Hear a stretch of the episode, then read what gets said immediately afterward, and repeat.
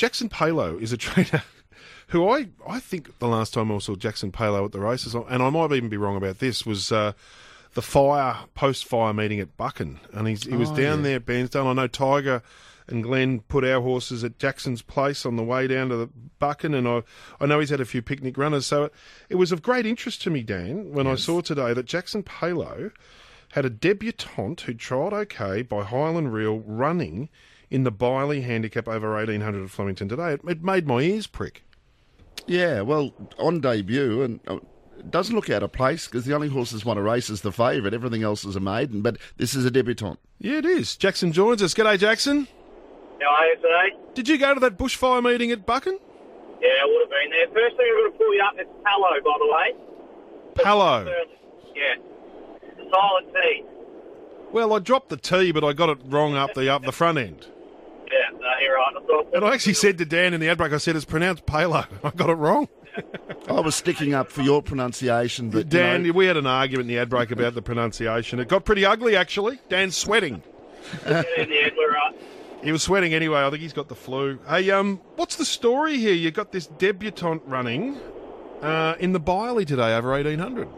Yeah, look, we hit the homebred. Um, we've had four foals out of that mare. He's the odd one out. The rest of them are pretty weedy and very backwards physically. He's always been pretty forward and it's sort of shown us a little bit early. Um, look, we think he's a stayer and obviously first start over 1800 probably suggests that, but um, he's done the work. He's won a nice trial over 1350 against Primal Horses three Is- weeks back now, and we just sort of felt this was probably the right race to kick off in against his own age group. Is it about the fact that you think he's up to the class, or a little bit of that, but also, well, we can get to run at Flemington on a beautiful track over a distance that's going to suit him? Why miss that opportunity? Well, look, there was two options for him, effectively both today, and one was a mile maiden Moe taking on older horses that sort of battle hardened and. And you look at this race here today, as you guys were just saying two seconds ago, there's one horse that's won a race. Effectively a two-year-old stay as maiden worth ridiculous money. So it's, for mine, it was a no-brainer just to have a throw at the stumps. We, we think the horse has got ability. He doesn't do a lot wrong. Um, he's a real dude. He's, he's doing it on ability at this point in time. He's still got a little bit to learn, but um, no, look, we just thought it was the right race of the two. Would it go into the category of stranger things have happened than if this horse? It sounds like he's got ability. He can stay. He's bred to stay. If you transplanted it to Donald or Bairnsdale and you took out Quang Tree, he'd probably be a, a six dollar fifty chance. Well, that's, how we looked at it. I mean, there was 15 noms, 14 acceptors, and only three had won a race, and the two scratchings were two of them. So, you know, and, and look, the, the favourite obviously looks pretty hard to beat, but it's giving us four and a half kilo, and it's a filly, and we're a big, strong colt. So, you there's no reason to not have a throw at the stumps, I think. Um, you keep to his own age group more effectively than yeah, taking on older horses and been around a little bit. he sort of had a couple of preps without racing him because he had a few trials, you know, in a prep that he didn't go to the races last time. But he's had a couple of uh, jump out trials, including a, a 1350 metre jump out um, win uh, recently, Jackson.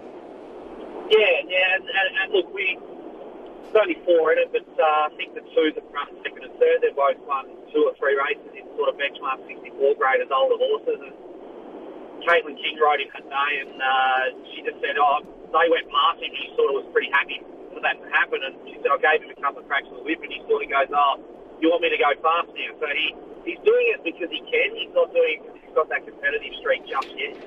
Uh, and look, we've we've had uh, Brenda McBain. She rides most of his work now, and you know she's had a few good horses down here when she was a trainer, and you know she she sort of hopped off and, and said he's he's got enough years as it is, but once the penny drops, he's going to have another one. So she said, I think you'll have some fun down the track.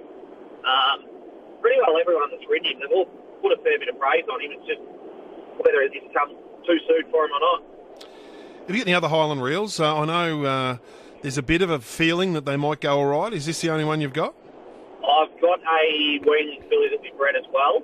Uh, we actually sent the mare back to Highland Reel, but she got a spider bite. She got a big crook, so she got retired. So yeah, I've, I've, we've always been really keen on this bloke. He's, he's always looked the part, even from a very young age. So um, as I said, he was the odd one out. He, the other three at Weedy are pretty backwards, and uh, yeah, he's, he's he's very different to them.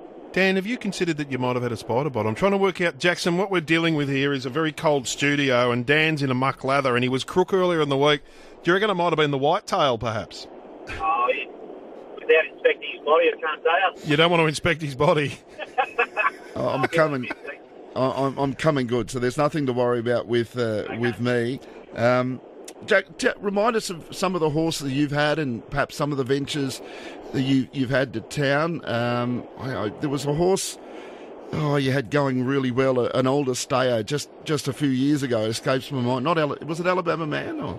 Uh, no, he's the bane of my existence. Oh, he was the maiden long time. But, Yeah. Uh, no, that was Boonstar. That was uh, actually a half brother to horse today. But Oh. um, no, might, look, it might have been me or Shao years ago. But Right. um, no, look, we we just play on the cheap round. We sort of at the end of the line down there at Bairnsdale. You sort of got to play to your strengths a little bit. Um, but it's all swings and roundabouts. I mean, last year was probably the worst season we've ever had, and this season we've I think we've had 12 winners from our last 44 starters, I think, I think it is. So, you know, nothing changes. It's just you get a little bit of luck and, you know, your cattle improves a smidge or you, know, you just you get lucky running. It's just, uh, you the ups and downs of training, I guess. Hey, um, on Tuesday, Andrew Nicol from the ATA is going to join me in the studio for half an hour to discuss about the distribution of wealth in racing in Victoria, about the prize money distribution, the number of trainers. Is there a vulnerable group? Is there anything that can be done to uh, to uh, enhance the opportunities for trainers with, say, ten to thirty horses in work, which may be your group? Uh, there was, you know, reverse ballot races have been mentioned, and there's there was those two races run at Sale on Good Friday that I th- I think we should introduce a lot more of them to to stop the super giant stables from you know their fingerprints going all over every race everywhere. Uh, how are you travelling? And do you think that maybe in a distribution of wealth sense, there, there should be some greater protection for the small to middle range trainer? It's probably a matter of how you do it for mine because now that most of the training centres in town are closing, you can't just say metro. It just cuts out your Flemington boys. So it's it's probably probably going to go on a numbers sort of game, but I mean that's very hard to probably police at the same time. It probably takes a fair bit of tinkering. Uh, I'm not quite sure how to do that. That's, that's smarter people than me. Um, but look, we we travel okay. I mean, we've just got to we've place your horses where they can be competitive, and I've got no qualms against the big boys going everywhere they like. I mean, they've, they've still got to do a job for their owners, so probably not the answer you wanted to hear. You might have wanted a bit of uh, emotional.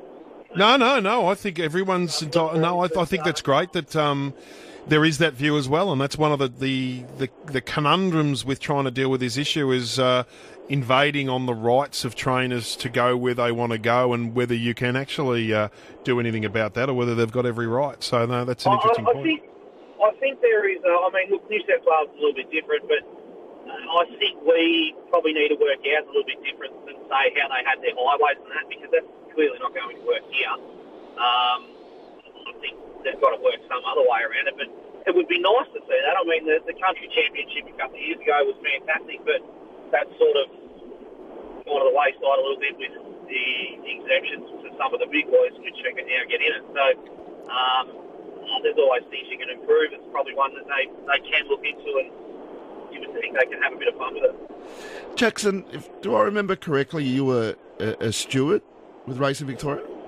Yeah, years ago. Uh, probably done it for 12 months, 18 months maybe, and then sort of decided I think I want to uh, work on my own things and, uh, and, and train instead. So, yeah, Don't be a cop, be a robber. yeah, that's one way to put it. Hey, that's the wrong way to put it too. hey, uh, hey, um, now I've solved this problem because um, I'm intrigued about the Palo Palo Palot now. So, have you got a? Yeah. Is it French? What's what's the background? Yeah, uh, look, I'm not big on the, the whole where it's come from, but I know I know it is from French uh, descendants type line.